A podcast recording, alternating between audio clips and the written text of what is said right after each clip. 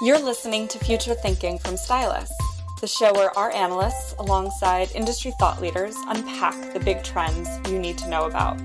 Find out more about what the future holds for your business at stylus.com. Hi, and welcome to Future Thinking from Stylus. I'm your host, Amelia Miranda Williams, U.S. editor from Stylus's New York office.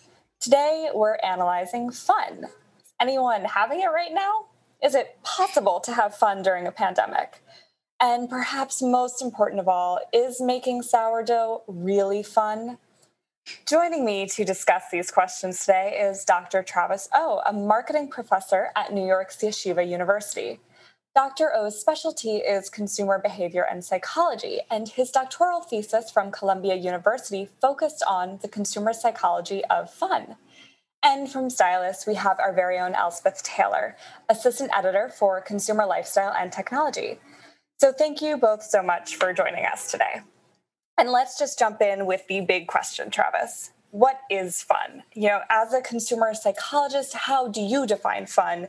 And what emotional needs do you look for to say that an experience meets the criteria of fun? Right. So that's a great question, and happy to be here talking about what I have been studying for the past, I guess, five, six years.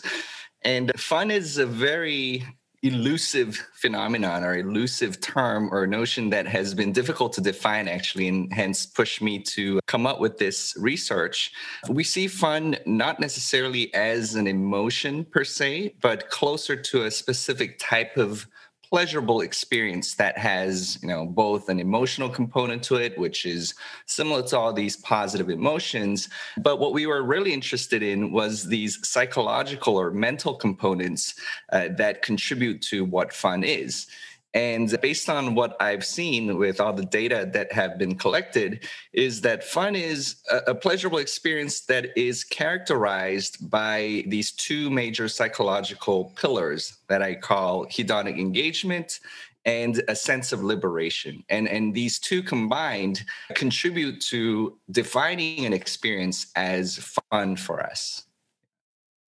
Obviously, hedonic liberation, sense of fun, sort of being spontaneous, that's obviously something we're not having during the pandemic. But why in particular? I mean, why do you think fun is so hard to come by right now? It's an excellent question. And it's because liberation really requires a release from something. And, and what we've seen, fun has really emerged in the 18th to 19th century, end of 19th century, when you know the, the society was going through industrial revolution, the hours of work were increasing, standardized education was happening, and so people really wanted some counterweight to uh, what you could call the drudgeries of life. And uh, we're going through a major drudgery of life. It's very historical events of, of having going through this pandemic and people find their release from many different sources. It could be going to usually going to the pub, going to the amusement park, or you know, really letting that release happen through these consumption experiences. Yet we are very much confined. On top of that, we really find engagement and release from social interaction and we are very much limited in how we experience things with others. There's a lot of limitations. And so even if you're doing something that you that you find engaging and that's something you like it's not as liberating as before because of all these restrictions that are uh, of course very important to get over this pandemic. Nevertheless it does cut down on how we experience fun now, Elspeth, in your report on fun, you argue that brands need to distinguish between leisure activities and true fun. Now, how do you define the difference between these two? Well, if you're to Google things to do for fun in lockdown, you're faced with over 333 million results. And consumers were almost overwhelmed with new activities during the first lockdown, in particular. And Stylus we reported on the myriad of brands pivoting to create at home amusement from cook alongs to jigsaws to accessing on demand theatre shows. And these are all really great examples of how consumers can spend their time. But the activities don't necessarily meet the psychological needs of fun, as Travis explained, and nor are they necessarily designed to. Brands may not be considering the psychological needs of fun and rather just creating an initiative with the hope that it resonates with consumers. So we can see how brands need to revisit their understanding of what fun is and re-eva- reevaluate the activities that they are providing as a potential vessel for fun. And there's also a slight disconnect for consumers between fun and activities that help them pass the time. As Travis alerted me to the fact, if you look at Google Trends data, the search term things to do for fun saw a five year low in April 2020, which was at the point when most of the globe was in some form of lockdown and in dire need of entertainment. Perhaps consumers at that time, with all the mental stresses going on with this unknown pandemic, maybe they didn't feel that fun was available to them. But it also shows that fewer consumers were actively looking for this mercurial fun, despite the fact that there were these 333 million articles telling them exactly how to find it. Now, obviously, we were given so many choices, as you mentioned at the beginning of the pandemic, for what fun could be. But, you know, there's so many different people. Do we all really experience fun in the same way? I mean, should we all just try to be going to nightclubs or amusement parks post pandemic to get fun, or are there other ways that we can find it? What we find is that there are so many activities and experiences that people or consumers engage in to have fun, but the basis, the psychological experience, we we find uh, that our theory explains most of these different activities. And so it's very idiosyncratic or individualistic. So if you find that a certain event, experience or activity is engaging and liberating for you and then you should by all means go for it. And it, one of the important things is not to be so self-conscious. So whatever the others are doing just make sure that you're letting loose and that all the stress you may have amassed from this pandemic that you can somehow release that through that your own individual way that makes you feel most comfortable letting loose. Just to add to that, the New York Times uploaded a, a, form onto their site for readers to fill out and record what things they are excited to do post pandemic and what they're looking forward to. And I think that's a really interesting exercise for a news outlet to do, but also brands. They can easily adopt this method and truly interrogate what experience their consumers are anticipating, looking for, hoping for. And in that way, they can understand the different wildly different understandings of fun that their consumers have and gather that information and plan initiatives accordingly so when we are allowed to out and seeing people what are the type of activities and experiences and products that people are really wanting at that time.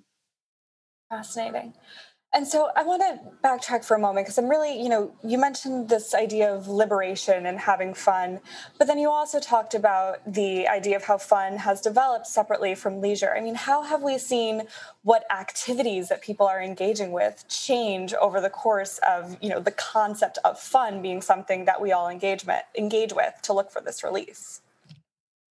Yeah, it's it's a very difficult and uh, very rich literature that is out there on leisure. I think the major change was that as fun was emerging, leisure was when you had a lot of, in a way, free time, when there was less industrial pressure. So, what are you going to do with all this free time you have? Let's develop my skill to learn a music instrument, or let's uh, go out and and write poems and share our poetry with one another. However, fun was more trivial and more transient in a way. You had long hours of work. In fact, before all the laws came out, we had people working for 16 hours a day, 15 year olds, 14 year olds going to factories and, and working long hours. And fun was really a momentary release that you could get out of. And uh, uh, some of that was driven, as we have seen, by novel things you do, something that you wouldn't do every day, something that you would engage in from time to time. You don't go to the amusement park every day, right? As all these theme parks developed. Whereas leisure, I would say, is more of an ongoing thing that you want to develop your cultivate your skills or your knowledge and so forth, which is also very important. But fun gives you that opportunity to really counterweight all these other things that have put on put on us. Yeah. So, keeping this in mind, what would you say that brands need to do in order to make sure that the fun experiences they're creating for consumers are actually fun and not just leisure activities? Right. So I think for one thing, they would have to do all their can all they can to let the pressure off the consumers, right? And so some of the messages that you see, and one of the most successful marketing slogans, which has only been around for you know, less than 20 years, is what Vegas promoted as what happens in Vegas stays in Vegas. So that was that was uh, 2003, I think, when it first came out. And that allowed psychologically consumers uh, to come to the city and say, it's okay. It's okay for me to be a little bit, you know, transgressive, not criminally, but hopefully, but in some way, you go to Ibiza uh, and do these things. And I think marketers can tap into as they attract or, I guess, invite uh, consumers to their brands in a way to tell them that it's okay to come here and be yourself and uh, you don't have to worry about anything at least for the moment. And then you can go back to your important duties and meaningful things in life. And another thing that is very key for brands to understand in this moment is that there will be res- residual meta emotions that consumers will experience. When the bodily threat of COVID diminishes. And meta emotions are the feelings people experience in reaction to an emotion. For example, people might be going out and having a sense of joy when they're finally on holiday, sipping that first cocktail on a beach when they're allowed to travel again. But that sense of joy might be accompanied by the meta emotion of guilt or self judgment and that's because the emotional release of enjoyment has come after such a, a long time where they feel it's been off off limits and people are struggling. So people are quite used to self-chastising. So brands need to anticipate these other level of emotions and build in extra solutions to help with these meta emotions which one way of doing this is perhaps building in an altruistic aspect to their activities to help diminish any sort of consumer guilt when they are going out and having fun. And that can be done really simply. For example, the uh, London's Victoria Miro Gallery held a virtual exp- exhibition earlier this year. It's a beautiful VR exhibition, and some of the ticket proceeds went to a human human rights charity. So you can see how brands can provide that entertainment whilst also assuaging any of the guilt or the worry that comes with it. And that's where brands who are doing physical in real life events post lockdown will really need to double down on their safety procedures as well, really make people feel secure. So, as Travis says, they can feel released from everything and really hedonistically enjoy and engage with the activity at hand. Oh, no, no. Just Ellie's point about this consumer guilt prompted me to think about there was a, a small paper, it didn't receive much attention, but a paper called Fun Morality. And around after the post war, they were trying to push fun into, well, not push fun, but get people to realize that having fun is okay. And especially in the household, and that it's okay to have children have fun while they learn and so there was a, a major push and it, it, and having fun was a real taboo especially before the post-war uh, periods. And so uh, just that just made me think about how uh, marketers and brands in particular could cultivate cultures in a way that it's okay to have fun. And i think it was an excellent point about this altruistic approach. That's very neatly reminded me that there's a really lovely quote from you, Travis, in my report that says the message that brands can give right now is not necessarily one of fun, because fun is not obtainable right now, but they can project and provide the emotion of hope. how can brands communicate this sense of hope in the face of not feeling appropriate to communicate fun right at the moment? I think, yeah, I, I even forget what I had said before, but uh, it sounds much better when you say it. but I think the hope that we're seeing is that you know it's been a long time since this whole thing happened and i think sometimes people worry uh, that things won't get back to the same as before and which is a valid anxiety and it's it's completely you know understandable. And i think what businesses and uh, brands can do is reassure them that yes it might take time but there is as we as a as human society or humanity has overcome many other similar pandemics and, and all these viral diseases and, and major um, events that had had a catastrophic uh, effect on us that there is uh, that we're still here and that um, there will be a similar or a better future that would come as we're seeing with all the technological developments that are continuing technology is not stopping because of the pandemic. It's in fact going faster than ever before. So I think I think consumers, it's understandable, but I think it's important not to lose hope, especially for the smaller businesses. I think having been a business owner before, it can be very dejecting, but I think it, I think it's really requires a team effort to to go forward. Yeah. I'd quickly love to flag a great brand example as well that I saw in December. Burger King launched a campaign called Whopper to the Future, and it allowed 10,000 consumers to order a free Whopper burger via their app. And it generated a QR code.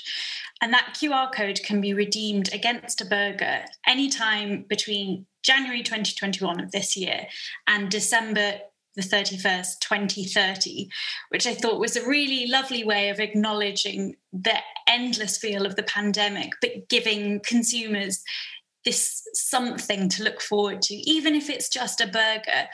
I think that was a really canny tactic of Burger King providing this hope, but in a tongue in cheek way. It doesn't always have to be super earnest, it can give a bit of fun and a bit of cheekiness whilst also tapping into recent research that shows that focusing on something in the future and having something to look forward to during the pandemic really improves consumer well-being I have to say, I did not expect you to say 2030 right there. So that's quite a far forward thinking uh, activation from Burger King.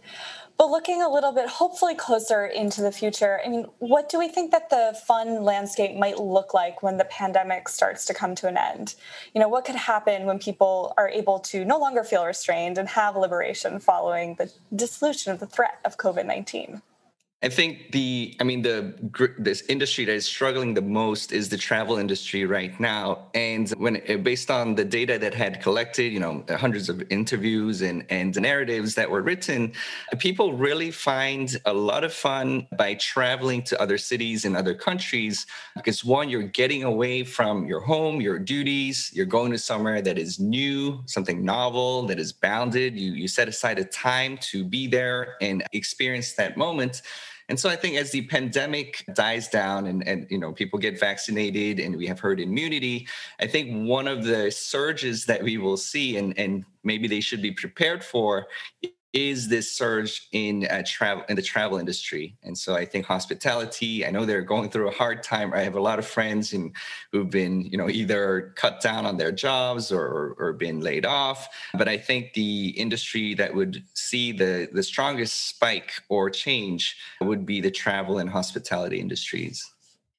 Yeah and something that I think everyone has seen recently that there's been so many op eds written about how the post pandemic decade will be a lot like the roaring 20s uh, after the 1918 flu pandemic. And that's an exciting prospect with the appeal of the cultural, social, and aesthetic developments of the 1920s. But I think it'll be very helpful to brands to cast a wider eye over consumer behavior after different pandemics and disasters and how people have reacted.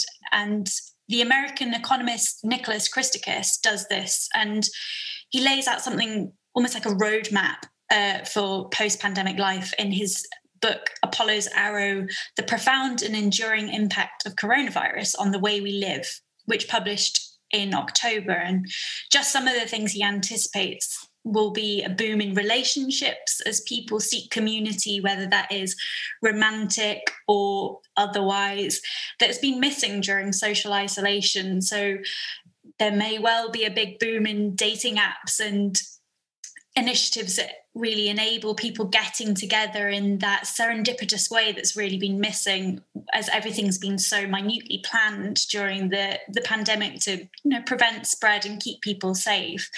And another thing that he mentioned in his book that really resonate with what Travis said about travel is that in some sectors consumer spending will rise exponentially because there's been so many months of yo- low socializing. So those people who would normally spend their excess money on socializing, on travel, on fun activities like that, that as long as their income hasn't been affected by the pandemic, they'll have this nest egg of money and will be looking to spend it.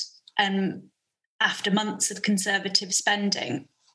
And things like travel and getting away from the monotony of normal life will certainly boom for those consumers. I think it's so interesting that we bring up travel here. I write a lot about travel, and it's been really interesting as people start to get vaccines to see some of the headlines that are coming out. So, the really interesting stats that are talking about how older consumers are starting to book trips for coming months, and they're really ready to go out there, especially people who have already retired and expected to spend their retirement traveling. They're sort of getting a head start and trying to build back up the fun that they anticipated they were going to have. So, I personally am super excited to see that develop. Now, at the end of our podcast, Travis, we finished by asking our guests three quick fire questions. So the first one is if you had a million dollars, where would you invest it right now? Wow, I wish I had a million dollars.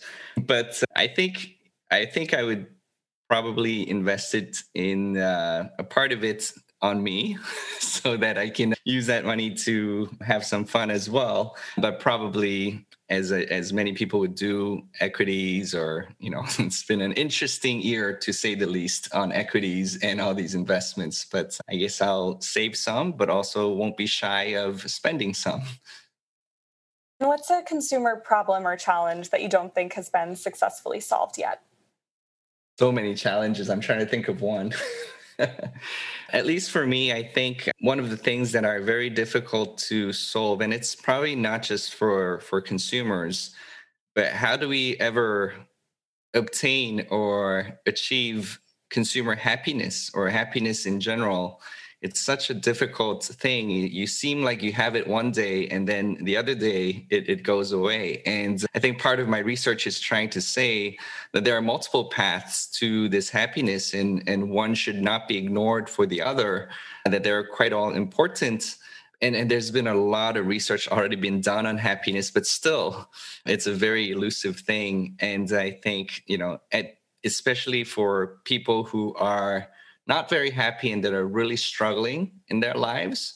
And our emphasis and our research has mostly been on the more higher income, not so much the lower income people. It's hard to do research as you know businesses are not as interested in them and so i think the challenge is how do we create a framework or environment where the things that we have studied apply to all types and all walks of life and what individuals or brands do you look for for inspiration in your work?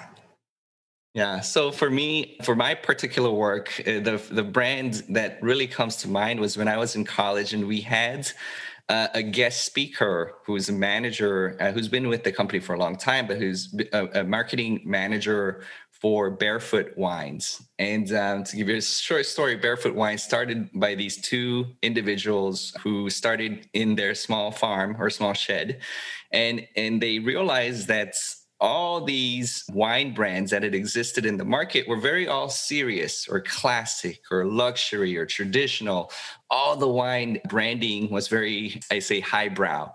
And they said, wait a minute, how come people can't enjoy wine like they enjoy beer?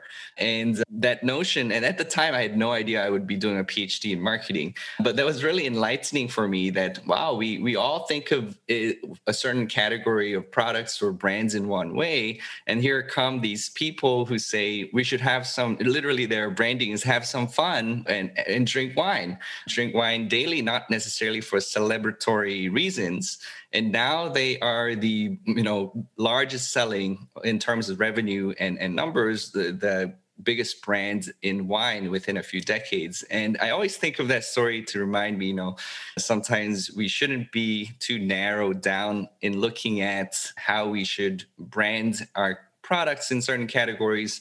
And that again, that fun is a, is a very important aspect of life.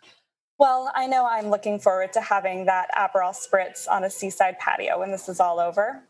And thank you to my guests, Dr. Travis O and Elspeth Taylor. And thank you, everyone at home, for listening. I hope you'll join us next time for more future thinking from Stylus. You've been listening to Future Thinking from Stylus, the show where our analysts, alongside industry thought leaders, unpack the big trends that you need to know about. Find out more about what the future holds for your business at stylus.com and if you liked what you heard today, make sure you subscribe to Future Thinking in iTunes or Spotify or wherever you get your podcasts to hear new episodes as soon as they're available.